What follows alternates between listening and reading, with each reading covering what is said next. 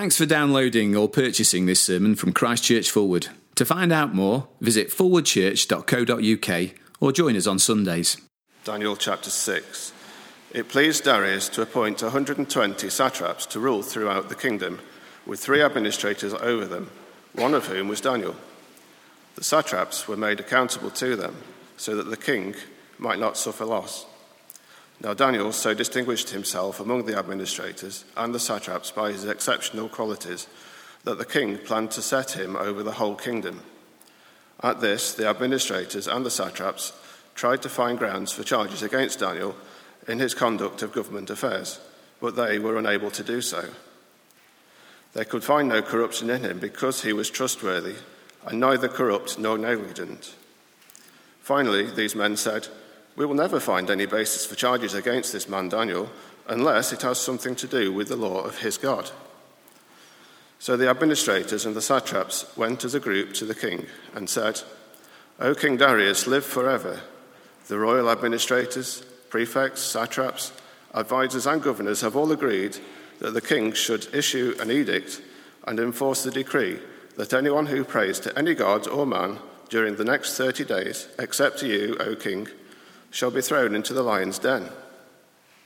Now, O king, issue the decree and put it in writing, so that it cannot be altered, in accordance with the laws of the Medes and the Persians, which cannot be repealed. So King Darius put the decree in writing. Now, when Daniel learned that the decree had been published, he went home to his upstairs room, where the windows opened towards Jerusalem. Three days a week, three times a week, he got down on his knees and prayed, giving thanks to his God, just as he had done before. Then these men went as a group and found Daniel praying and asking God for help. So they went to the king and spoke to him about his royal decree. Did you not publish a decree that during the next 30 days, anyone who prays to any god or man except to you, O king, would be thrown into the lion's den? The king answered, the decree stands in accordance with the laws of the Medes and the Persians, which cannot be repealed. Then they said to the king, Daniel, who is one of the exiles from Judah, pays no attention to you, O king, or to the decree you put in writing. He still prays three times a day. When the king heard this, he was greatly distressed. He was determined to rescue Daniel and made every effort until sundown to save him. Then the men went as a group to the king and said to him, Remember, O king, that according to the law of the Medes and the Persians, no decree or edict that the king issues can be changed. So the king gave the order, and they brought Daniel and threw him into the lion's den. The king said to Daniel, May your God, whom you serve continually, rescue you. A stone was brought and placed over the mouth of the den. And the king sealed it with his own signet ring and with the rings of his nobles, so that Daniel's situation might not be changed. Then the king returned to his palace and spent the night without eating and without any entertainment being brought to him, and he could not sleep. At the first light of dawn, the king got up and hurried to the lion's den. When he came to the den, he called to Daniel in an anguished voice Daniel, servant of the living God, has your God, whom you serve continually, been able to rescue from the lions? Daniel answered, O king, live forever. My God sent his angel, and he shut the mouths of the lions. They have not hurt me, because I was found innocent in his sight. Nor have I ever done any wrong before you, O king. The king was overjoyed and gave orders to lift Daniel out of the den. And when Daniel was lifted from the den, no wound was found on him because he had trusted in his God. At the king's command, the men who had falsely accused Daniel were brought in and thrown into the lion's den, along with their wives and children. And before they reached the floor of the den, the lions overpowered them and crushed all their bones. Then King Darius wrote to the peoples, nations, and men of every language throughout the land May you prosper greatly. I issue a decree that in every part of my kingdom, people must fear and reverence the God of Daniel, for he is the living God, and he endures forever. His kingdom will not be destroyed, his dominion will never end. He rescues and he saves. He performs signs and wonders in the heavens and on the earth. He has rescued Daniel from the power of the lions. So Daniel prospered during the reign of Darius and in the reign of Cyrus the Persian. Good morning. Let me add my welcome to Andy's. It's great to have you here this morning. And as we turn back to that reading from Daniel chapter 6, um, if you have a Bible handy, do keep it open at page uh, 890 in the Pew Bibles. And in the little bundle you received on the way in, you'll find a sermon outline. You might find that also helpful to have to hand over the next few minutes. But as we turn back to God's word, let me pray.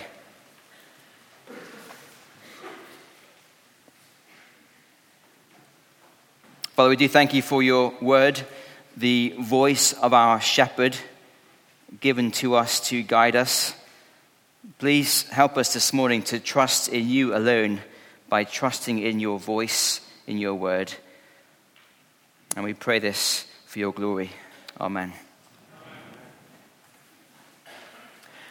Well, as Andy mentioned, over the summer, we're looking at a number of famous stories from the Bible, uh, famous often amongst um, Sunday schools with young children. They, they, are brilliant stories, but often we think they are just for the younger ones. But we miss out on a great deal, for they are, of course, for all ages. And this morning we come to a, a wonderful story Daniel and the lion's den. And uh, the assumption, I think, as we come to the story is that Daniel is, is a young man. I was uh, flicking through a, a well known children's story Bible this week to give me some help in preparation. And uh, maybe some of you have this uh, at home. And I opened it at Daniel's story. And um, Daniel is, is clearly a young man. I say that because he's got hair uh, and it's still brown. And um, he, his hair is sticking straight up. Clearly, sign of some hair product at work in this uh, young man. And um, with the um, Daniel is young view of the lion's den story, it's uh, easy to think that this kind of radical, crazy lifestyle is, is for, for, for young people. Um, the kind of people who, who like a kind of radical, scary sort of life, the kind of people who go on crazy gap years in skydiving.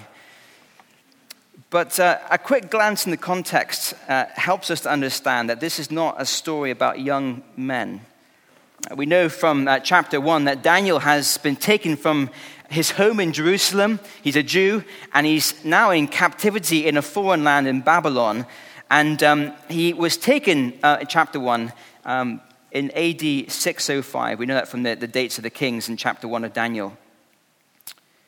But at the end of Daniel 5, just before our reading, we discovered that there's been a, a change in leadership, that um, the king of the Babylonians has, has, been killed, and Darius is the new king, the king of the Medes. He's taken over the empire, and we know from history that that took place in 539 BC.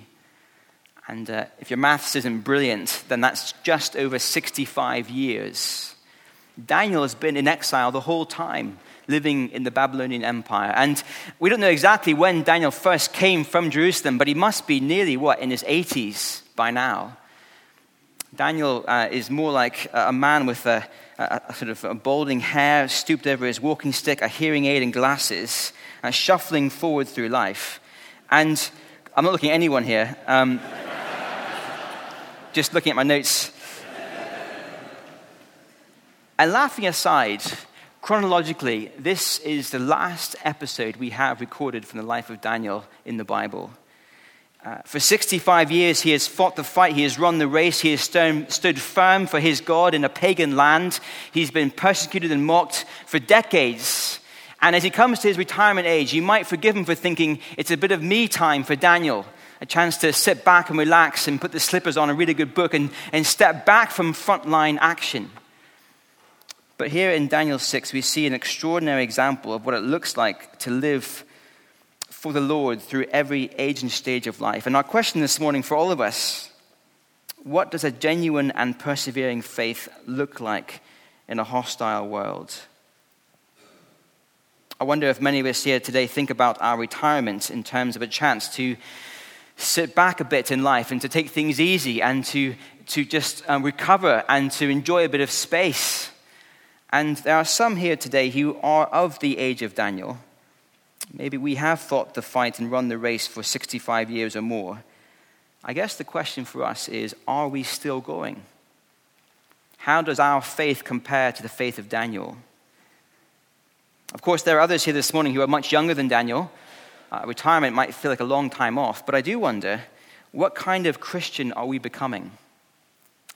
In Hebrews chapter 11, we are told that Daniel and the lion's den is a great example of faith for believers of every age and stage. And so, even if retirement feels a long way off, here is the kind of person God would have us be. As we dive into the story, our first point is there in the handout. Uh, we see in this story the arrogance of a worldly ruler. Darius is the new king of the massive and thoroughly pagan empire of the Medes and Persians. And straight away, verse 1, he sets up his new government. He has 120 satraps and three administrators or presidents. And the old man Daniel is one of the three presidents. And he is very good at his job. Verse 3. Now, Daniel so distinguished himself among the administrators and the satraps by his exceptional qualities that the king planned to set him over the whole kingdom.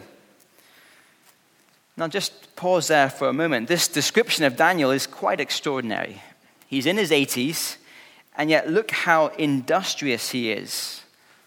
Remember, Daniel, he's in a foreign land, far from home, serving the very people who destroyed his homeland. And even his enemies, those most likely to spot the flaws. Well, look, at verse 4. They tried to find grounds for charges against Daniel in his conduct of government affairs, but they were unable to do so.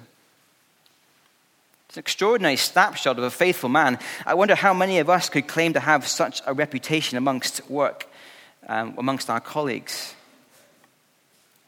Why does Daniel live like this? We might think he's done enough over the years. He's earned the right to sit back and relax. But even the pagan king Darius knows why Daniel works so hard. Now, later on in verse 16, Darius says this of David May your God, whom you serve continually, rescue you. There's the key. For Daniel, there was no sacred secular divide in his world. He didn't worship God on a Sunday and then go out to do his work the rest of the week for his own plans and purposes. No, Daniel's whole life was an act of service to God. I imagine many of us would like to have a good reputation amongst the people we work with, or our neighbors, or the people we meet at the school gate. Uh, we want people to think that we are competent, a, a safe pair of hands, and that's, that's, very, that's, all, that's fair enough. But I do wonder why we want that kind of reputation.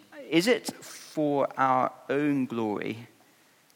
I wonder how many of our colleagues or friends would summarize our work and life as serving God continually. Notice also that Daniel never retired from serving God. I have heard a number of people over the years tell me that after a long uh, life of hard work, raising family, long hours in the office, they are looking forward to retirement and a bit of me time. A chance to pursue those hobbies that they couldn't pursue when life was busy, a chance to travel, explore the world, things that weren't possible before. But for Daniel, his old age was not a bit of me time, but rather a time to go on serving his God.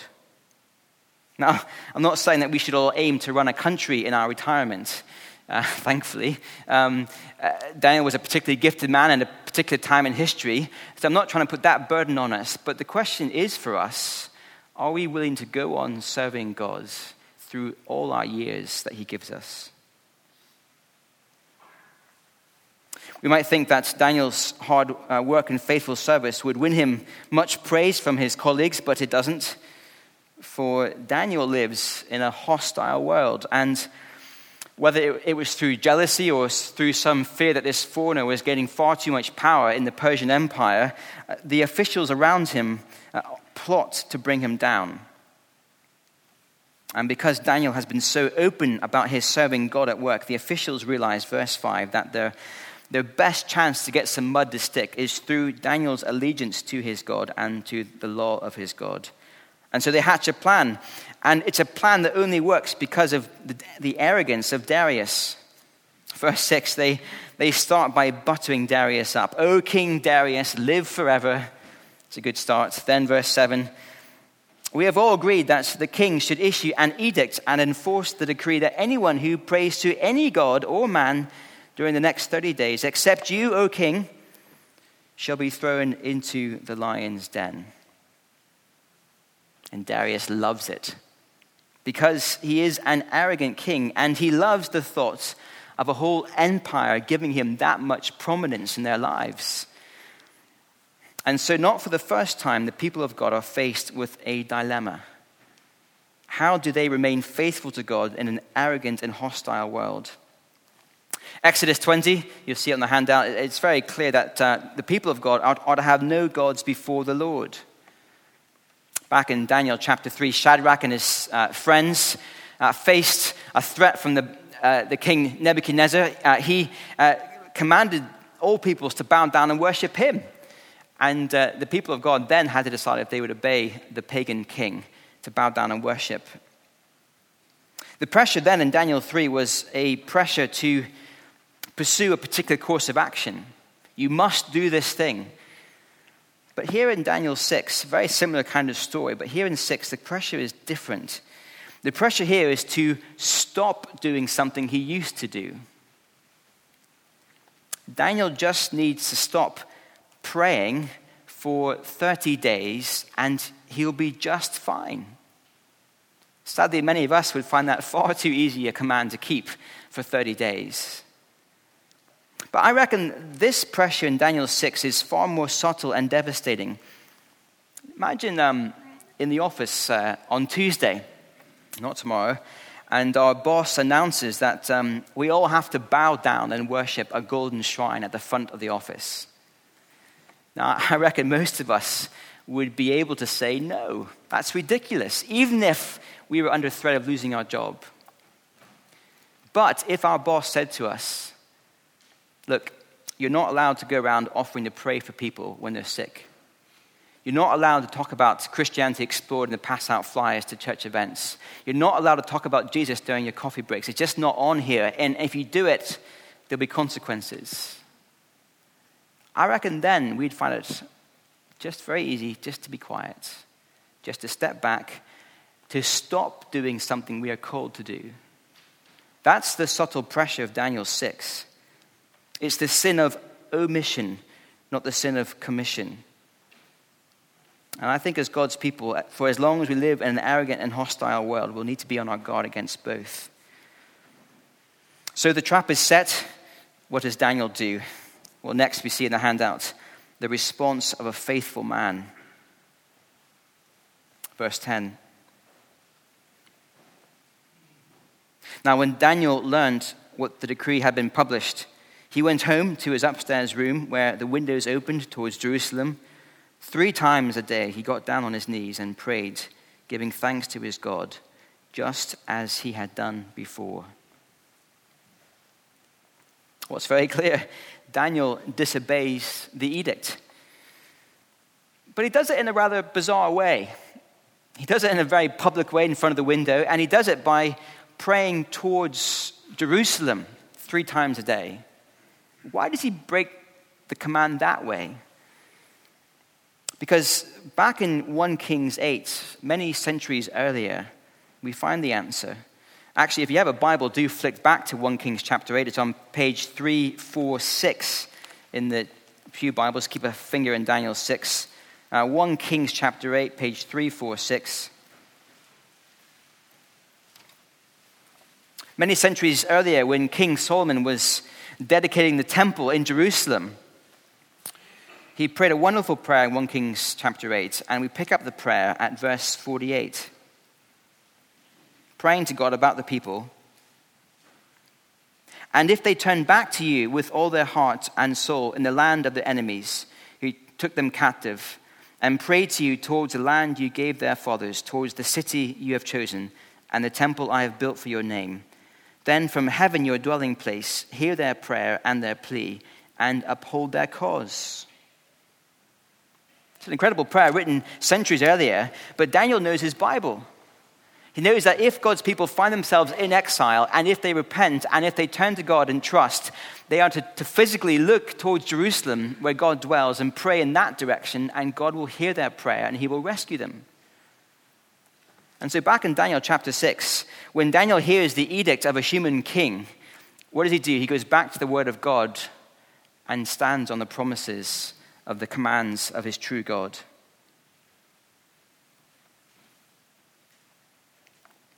When the heat is on, Daniel is more concerned about the word and promises of God than the commands and edicts of another human. And Hebrews chapter 11 reminds us that we are to be like Daniel, that we are, this is the kind of faith we are to have in God's promises. Uh, maybe for us, it will mean that we do go on praying in certain contexts, even though we're not meant to. Uh, maybe uh, in the years to come, we will face issues around freedom of speech in this country, being, being told to stop talking about Jesus for the sake of political correctness. But we must go on speaking about the one true way to the Father, Jesus Christ alone. I don't know about you, but as I look at the life and faithfulness of Daniel, it's, it's easy to feel inadequate looking at my own heart and life. How could we ever be like Daniel? Well, I think verse 10 gives us two crucial insights that will really help. Here's one insight from Daniel chapter 6, verse 10. Uh, as he prays, Daniel knows where his true home is. You know, this business of looking towards Jerusalem, it's not just faithfulness to uh, 1 Kings 8, but I think it's also a very physical reminder that Daniel knew that Babylon was not his home. It would have been so easy for Daniel. He's been there 65 years. That's a long time to live in one place. And it happens, doesn't it? You get used to a place over those years.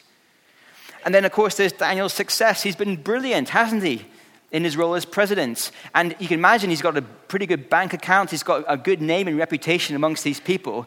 And you can imagine Daniel thinking, you know, it wasn't my first choice, but this new place has become a pretty good home. And actually, I can see a way forward where I can, I can be happy here for the rest of my days. And so, why go on praying? Why not step back and just make the best of this home? It's, it's pretty good.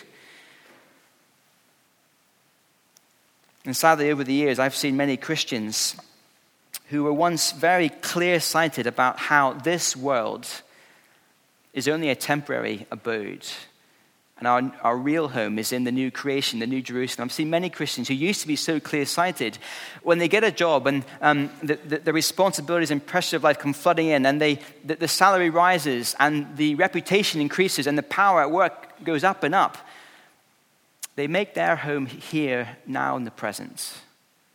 They get used to it, they live for it, they enjoy it, they think it's what they need. And their vision is clouded. And when Christians become overly preoccupied with the things of this world, thinking it is our home, then we begin to think less of the home to come. And when that happens, when something comes to threaten this home now, we won't allow the threat to stand. We'll do anything to keep this home secure because we don't care about that home to come. And as Daniel turns his face towards Jerusalem, he remembers that his home is there. It's where God dwelt in the temple. And Daniel knows that nothing in this world beats being in a relationship with the one true God. And for us Christians here this morning, as good as this world can be at times, nothing in this world compares with the joy of being in a relationship with the one true God. And nothing compares with the thought of one day being with Him face to face in the new creation, our eternal home, knowing that we are beyond suffering and tears. That's our true home, not this life here now. And there may be some here this morning who are not Christians. It's great to have you here this morning. And I wonder if anyone's ever put it to you this way that the heart of the Christian hope, um, the, the good news of Christianity, is that there is something better in this world than a good career and bricks and mortar and power and reputation. These things are so fleeting. There's something much better. There is on offer a relationship with the one true God who welcomes those who trust in him and who prepares for each one of them an eternal home where there'll be no tears and no uh, pain and sorrow.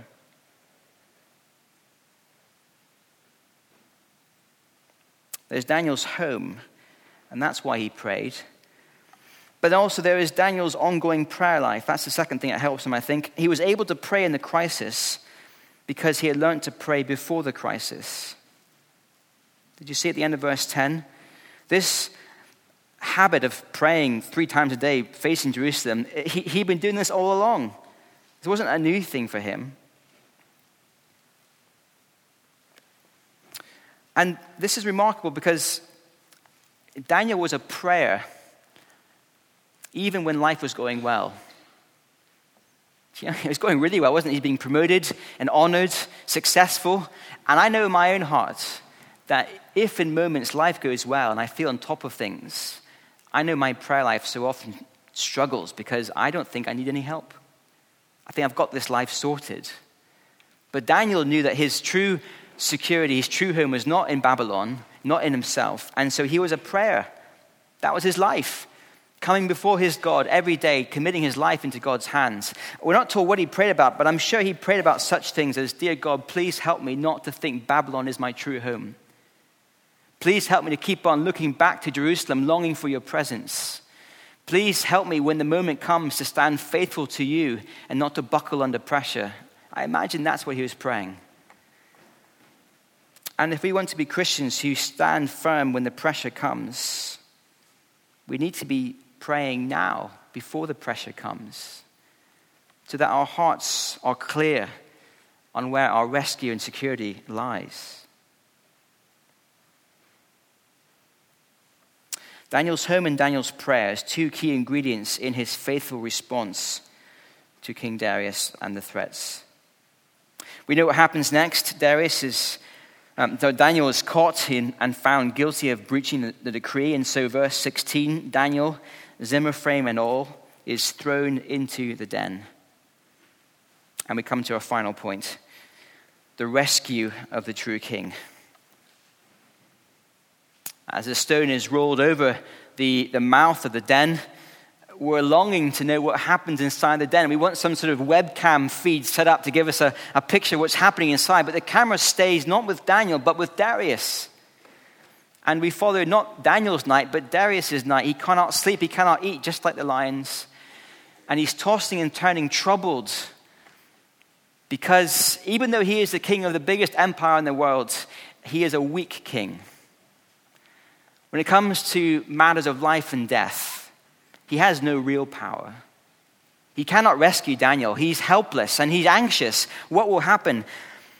Well, the moment comes, the morning arrives, and Darius rushes down to the den and cries out, verse 20 Daniel, servant of the living God, has your God, whom you serve continually, been able to rescue from the lions?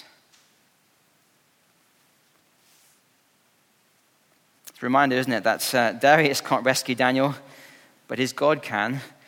And the greatest authorities that we can think of today presidents, prime ministers, dictators, our bosses at work they have no real power over us, not ultimate power, not power of life and death. The weak and stuttering Darius shows us that. But there is a true king in this passage who has power over life and death, and he rescues Daniel. The stone is rolled away from the den, and out walks an unmarked Daniel, because, verse 23, he had trusted in his God.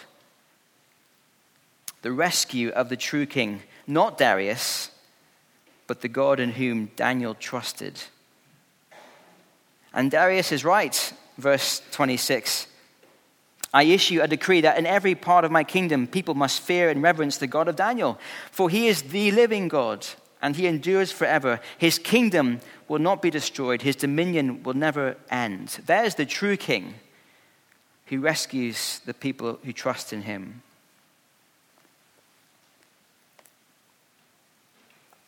We are seeing here that the God of Daniel, the God of the Bible, the one true God, is able to rescue his people from death, from any threat in this world. But we might be thinking, wonderful for Daniel. I'm thrilled that he escaped that feline threat, but we can think of many other Christians who have stood firm but who have died. Think of one well known story of Jim Elliot and those missionaries who went to Ecuador, five young men to preach the gospel. And within a number of weeks, they were murdered by the very people they went to speak to, died, even though they were great men of faith. We could think of many other stories, I'm sure. So, how should we understand this rescue for Daniel? Because just because Daniel was rescued from that threat doesn't guarantee that we'll be rescued from a particular threat today or tomorrow or this week. What does it mean for us? Well, I think the story of Daniel, whilst being an example of faith, which it is, it's also a shadow of a greater glory to come. And we've seen people enjoying shadows this week uh, in, in, the US with the, uh, the solar eclipse.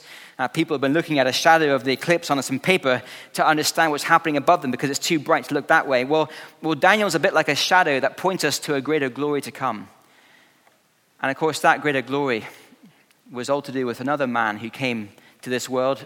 Like Daniel, he was a faithful man who did nothing wrong, a man of great integrity. Like Daniel, he was falsely accused by hostile people. Like Daniel, he was put on trial by a weak king who was unable to rescue him. And like Daniel, he was put into a den like tomb. But like Daniel, there was a moment of resurrection life when the stone was rolled away and the next morning dawned, and out from the tomb walked a living man. I am, of course, talking about Jesus Christ. And on the cross, God demonstrates his ultimate rescue as he raises his son from the dead. And for all those who trust in Jesus, our victory, our rescue has been won for us on that cross and in that resurrection. And we might experience in this life small victories, small rescues, but they are nothing compared to the ultimate and final and eternal rescue won for us on the cross. And because the tomb is empty, because there is life beyond the grave, it means that even if we do experience the terror of our physical death, we will be with our Savior in the new creation, in our eternal final home. For there is a king who saves his people. And so the story of Daniel gives us great confidence in the rescue of the true king. He will never abandon his people, he will always keep us. The decree that Darius issues at the end of our reading, it's also a shadow of what happens in response to the victory of Christ. The book of Revelation talks about how people from every nations and languages and tongues and backgrounds will gather around the throne praising God for his great victory in Christ. And one day we will be caught up in that throng, and every knee will bow, and we will worship the one who has been able to rescue his people. And so, as we look at the story of Daniel, and we see a, a life of faith lived to the end in a hostile world, here is to be our faith. And we have a God in whom it is worth putting our times and seasons into his hands and clinging on to him for all our days. Let's pray.